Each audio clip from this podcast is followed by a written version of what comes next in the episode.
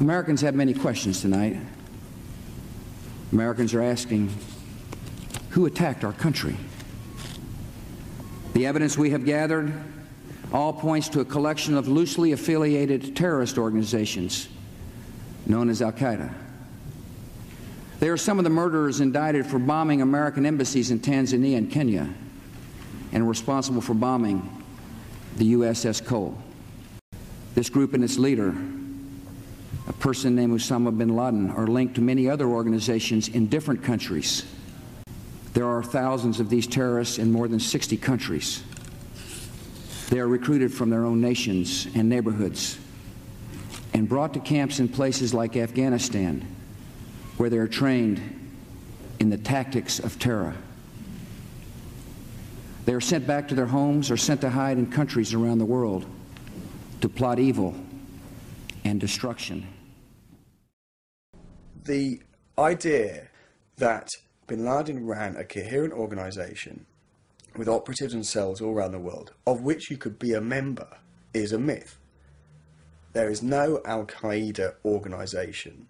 There is no international network with a leader, with cadres who will unquestioningly obey orders, uh, with tentacles that stretch out to sleeper cells in America, in Africa, in Europe. Um, that idea of a coherent, structured terrorist network with an organized capability simply does not exist. Hello, everyone, and welcome to the latest interview in this Roads to 9 11 series with Adam Fitzgerald. Today, I'm going to be asking Adam about the origins of Al Qaeda. You've just been listening to ex US President George W. Bush and journalist and Al Qaeda expert Jason Burke give two different accounts of what Al Qaeda is exactly. Is it this huge top down organization with tentacles all over the world? Is it a much more limited thing than that? Does it even really exist at all? These are some of the questions I'll be putting to Adam today. I start off by asking Adam to explain the origins of Al Qaeda in the Afghan Soviet War. But during the Afghanistan Soviet War, um, the idea to implement an office so they could recruit um, uh, Muslim Mujahideen fighters into the uh, the war itself uh, came in 1984, and in uh, it was uh, started by Abdullah Azzam, Osama bin Laden, and Ayman al-Zawahiri, and the the name of the office was called the Maktab al-Khidamat, MAC for short, um, and the MAC offices uh, established numerous offices worldwide. the United States. Um, um, two, two of the offices there. One was called uh, uh, the Islamic Center in Arizona, but the biggest office there was uh, the Al Kifah Re- uh, Refugee Center, and that was located in, in um, Brooklyn, New York. Um, uh, Ramzi Youssef and Omar Abdel Rahman, who's also the blind sheikh, um, had used the Al Kifah Refugee Center as the base of operations uh, uh, uh, to implement their ideology, uh, which is anti-Semitism, anti-imperialist ideals. And these offices that were located in the United States were to uh, get funding from um, Islamic uh, donors, and that that funding would be transferred over into the main MAC office in Pakistan, and where that would also be dispersed to the Mujahideen fighters involved okay. in the Soviet Civil War. Um, but a lot of this uh, funding uh, originated mainly from the intelligence agencies um, like the CIA, uh, Mossad, um, the Pakistan ISI. And because of this funding, it, led to uh, you know, hundreds of millions of dollars. And of course, uh, with the, the Saudi financiers who are giving uh, funding themselves, I mean, the MAC offices themselves inside the United States and Pakistan were prospering. And so you had um, this overwhelming notion of defensive jihad um, in regards to fighting the secular uh, Soviet government. Uh, okay. Just let me ask about the officers in the US, because I know the overwhelming amount of funding is coming in from the CIA or from Saudi right. Arabia and other Arab countries. So the officers in the US, who I'm assuming the CIA was turning a blind eye to what they were doing or happy to encourage that. And who were they drawing funding from? Was it like the situation with the IRA drawing funding from Americans uh, under the cover that it was helping out in, in some sort of charitable way? Were, were these set up with a kind of charitable cover? Well, a lot of these charities that were coming from inside the United States were coming from um, domesticated uh, Arabs that were born inside the United States right. that that sympathized with the uh, the plight of what's happening in Afghanistan. But the, I think the biggest donations that were coming in from the intelligence apparatus, those donations were, were going overseas, not so much as to the United States, um, so that uh, it wouldn't be too obvious. I mean, with the CIA and with the Pakistan ISI and, and the MI6, um, large scale donations were coming from uh, under the guise of um, humanitarian issues such as the Red Cross, um, where they were disguising as this uh, uh, humanitarian uh, crates of food or clothing, but behind that was the um, the funding that was coming from, like, say, the BCCI Bank, banking uh, credit commerce, uh, which was under investigation for dealing with nefarious individuals worldwide, such as Abu Nidal um, and um, Manuel Noriega, and of course, even the Medellin cartel.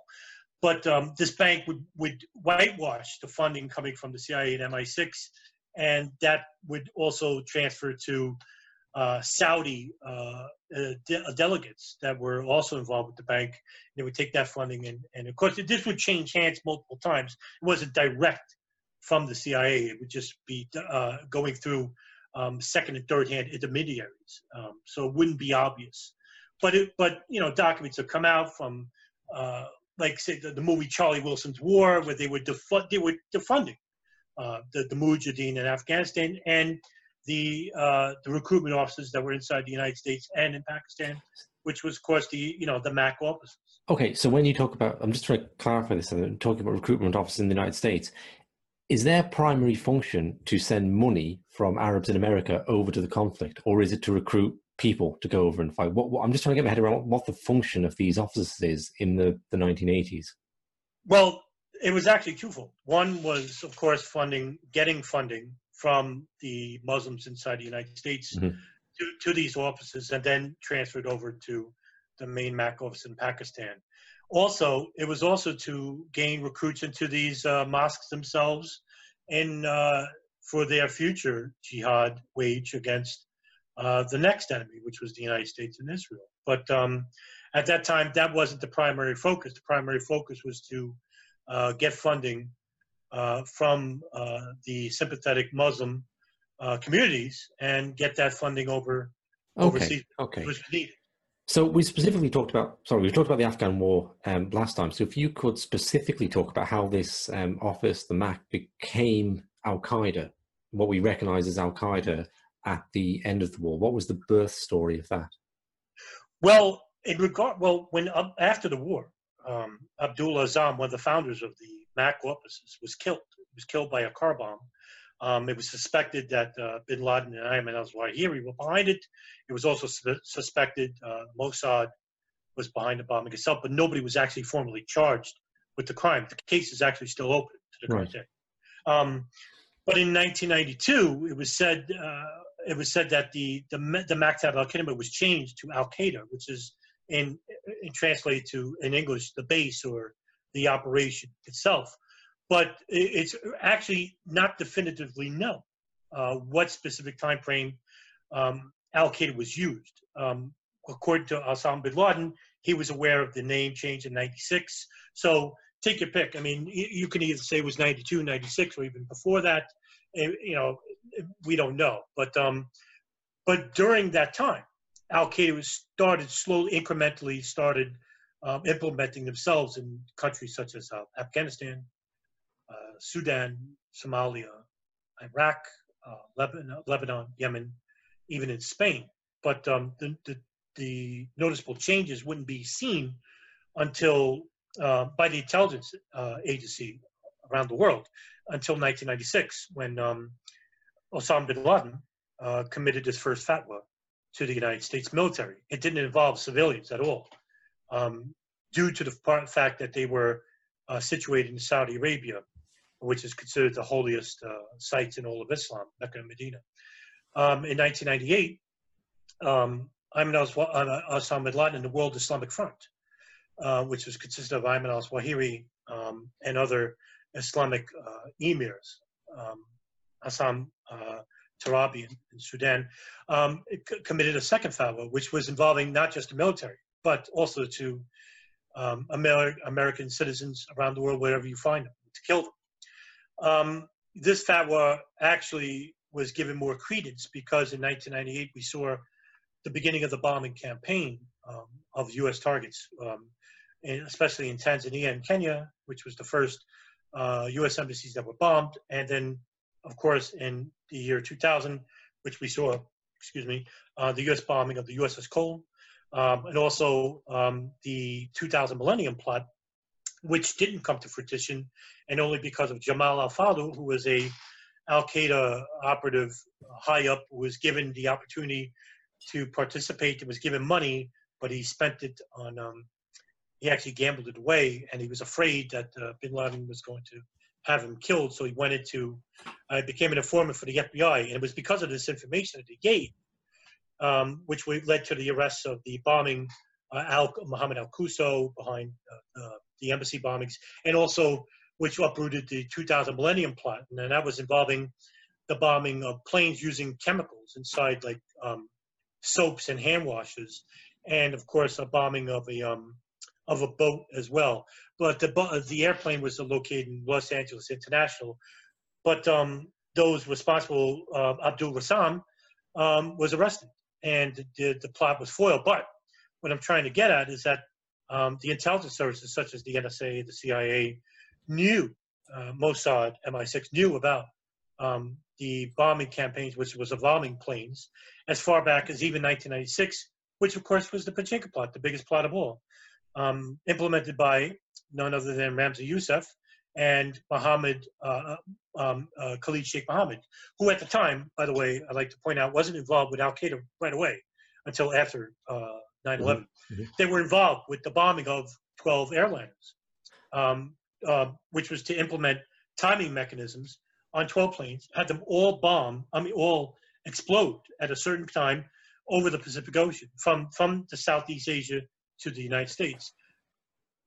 Okay, let me, uh, you mentioned Jamal al-Fadl there, who,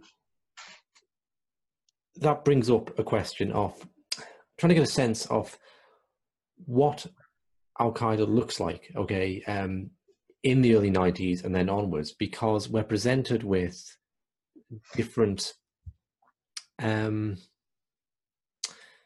a different range of its scope and size, okay, from the kind of neoconservative position that was put forward after 9 11, that Osama bin Laden is the supreme commander of this immense terrorist network, and he issues orders, and then one of 100,000 dedicated operatives will carry them out unquestioningly. So that's kind of one model that Al Qaeda is a very large, very top down organization, and it's a it's a real thing. Okay, um, and then on the other side of the spectrum, you have journalists like uh, Jason Burke and the Adam Curtis documentary saying that almost saying that Al Qaeda doesn't really exist, that not at least not in the way we think it does. That it's actually a much more decentralized group of Islamic extremists who don't swear allegiance to anyone in particular, and Bin Laden doesn't command them as such, but they will come to him for funding. And it's not a centralized organization. Rather, it's an ideology. Okay, there's an ideology of uh, Islamism, which is the really the threat, not the the organization per se. And Jamal Al-Fadl comes into that because it's certainly in Adam Curtis's documentary, he points to him as being um, the person who who gave rise to the Al Qaeda myth when he went in and spoke to the FBI um, because the FBI were looking to prosecute people for the embassy bombings, and they needed to make it fit their RICO laws. Okay, the, the laws brought in to, to prosecute the mafia, so they needed Al Qaeda to be a top-down organization to go after Bin Laden. So that you've got the, those two different ideas on the spectrum. Then, are very centralized and very decentralized. What are your thoughts on that as to what Al Qaeda looks like? Right. Well, speaking on Jamal Al-Fadl, I, I, consider him, uh, liken him to Joe Valachi. Uh, Joe Valachi was considered the first um, Italian uh, mafioso to inform, uh, be, become an informant for the government. And he showed the, the House representative a, a structure of how the Italian mafia was constru- uh, was uh, seen from the inside point of view. Jamal al-Fadl actually gave the FBI uh, an organization model of Al Qaeda, in which they themselves say that they couldn't believe uh, uh, was constructed the way it was. Now, Al Qaeda itself did have a sort of organizational structure, all, but not to the extent that um, most of those within the neoconservative circle would like you for to believe. But it wasn't as um, imaginary as Jason Burke would have you believe. There was a structure. However, the structure was was quite simple. You had a, a hierarchy, but what they didn't involve was all the soldiers, as like the mafia do, or the captains. What you had was uh, the basic uh, uh, uh, organizational model was Osama bin Laden and Ayman al-Zawahiri at the top. You also had uh, Mohammed Atef, who was the military commander at the time. You had um, um, Abu Zubaydah, who was in charge of like operations recruitment. Um, you had uh, much later Khalid Sheikh Mohammed, who was involved in like funding, gathering funding, uh, organization model, modeling, etc. Um, but that would be the base, like the uh, the very basics of the hierarchy itself, right? Underneath that, you have numerous mujahideen, numerous um, Al Qaeda operatives that would come to this hierarchy because the funding came from one person, Osama bin Laden. When bin Laden was killed, not to, I, I just want to fast forward real quick. When bin Laden was killed, Al Qaeda was completely, I mean, at that point, really decimated because after, during the Iraq and Afghanistan war, they killed the type. Uh, Mohammed Atef was killed, Abu Zubaydah was captured, um, Khalid Sheikh Mohammed. So the, the organization was disorganized, but it still remained because you still had Ayman al-Zawahiri, who's considered now the top emir for Al Qaeda. He took over the leadership when Bin Laden was supposedly killed. But what I'm trying to say is this: Al Qaeda did have a structure, but it's structured around a certain amount of people, and not to this uh, extensive web, uh, which uh, most people within the intelligence apparatus like to see. Ali Soufan just recently tweeted um, saying that Al Qaeda is making a comeback, and it is, but not to the extent of like where it would cause like a um, a global a threat. I, I still think they're a threat, but not to the extent that they used to be, because the the um, the main financier of, of Al Qaeda is gone, no longer there, Osama bin Laden, and that's why um, these bombing campaigns, which you don't see anymore. I mean, you don't see uh, these large scale operations happening in the United States or even worldwide for that matter. Actually, it's taken over by the Islamic State, but even that's stopped now. Um, but you'll have these lone wolf attacks that'll be blamed, and I, and according to like ISIL, the Islamic State, they'll just take responsibility for anything at this sure, point. Sure, sure. So, but yeah, Al Qaeda itself did have did have a, at one time an organizational structure, but the Muj, but the people behind that, the smaller people, were the Mujahideen fighters that were involved with the Soviet war. So, so what kind of numbers wise are we talking about when you've got all the Mujahideen um, in the Soviet in the Soviet war. How how many of them, either as percentage or as a number, became could we say became absorbed or connected to Al Qaeda, and how many were acting um, in different organizations or disparately to that? I, I, I will tell you right now, it's just an assumption. Um, I, I think the FBI once wrote on their own website when they had Al Qaeda as a, um, I mean, when Osama bin Laden was on the most wanted terrorist list. If you look at the history of the Al Qaeda, they say approximately uh, 25 to 30,000 fighters. I think that's really going above and beyond. I, I would approximate probably about 10 to 15,000, but I don't think that number is um, relevant anymore. I, I, think right now, currently, Al Qaeda has about maybe um, approximately 5,000. Uh, but but who knows? Because they fluctuate, um, right? So they go from Al Qaeda to Jaish al-Muhammad, they'll go to al-Nusra, they'll go to the Islamic State, they'll go to other, because they're freelancers, they, because all of them have one common theme, and that is to fight uh, and pur- purport uh, global jihad, defensive jihad. And if any organization, uh, a Salafist structure, whether it be uh, al-Nusra, Islamic State, Jaish Muhammad, or uh, Abu Sayyaf, they, they hold similar properties to Al-Qaeda. They'll have minor differences, such as Islamic State and Al-Qaeda, they, they, they had a rift in 2006, and Ayman Zawahiri said that they were killing Shiite Muslims, which Al Qaeda is against.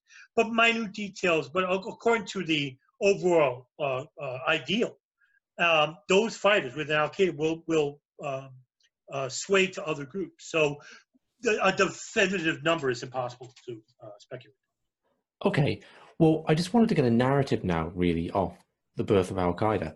Later on, when we come to talk about figures like Ali Muhammad, we'll talk about the infiltration and Right. whether Al Qaeda were used by the intelligence agencies during the 90s. We'll get into some of the deeper questions of that when, but we need to paint the narrative of the World Trade Center bombings and who people like Right. Ali Muhammad are to begin with. So I just want to, I just want to let the audience know that that we're not just glossing over the deeper Right, questions. no. I know people Yeah, are very well- interested in. Um, it's you know one of the most challenging things in doing this series is is how to construct it as a narrative and you know it's all those. So we'll um, if you're happy at that point, we'll conclude the like specific Al Qaeda section unless Yeah, that's fine. Yeah, okay. No, that's fine because what the follow will be re- re- relating to what you're going to talk about: Ali Muhammad, the CIA, yeah. uh, how how he infiltrated uh, the intelligence apparatus, and how he became a, th- a, a double, triple agent. Thank you for listening, everyone. You just caught a snippet at the end there of where we're going to go in the future with this series, when I'll ask Adam how well infiltrated Al Qaeda was by various intelligence agencies, and to what, if any extent, the wave of terror they perpetuated was done at the behest of those agencies. So that's coming up in a few episodes' time. Next time, we're going to look at the continuing fallout of the Afghan Soviet War across Central Asia going into Eastern Europe with the conflict in former Yugoslavia.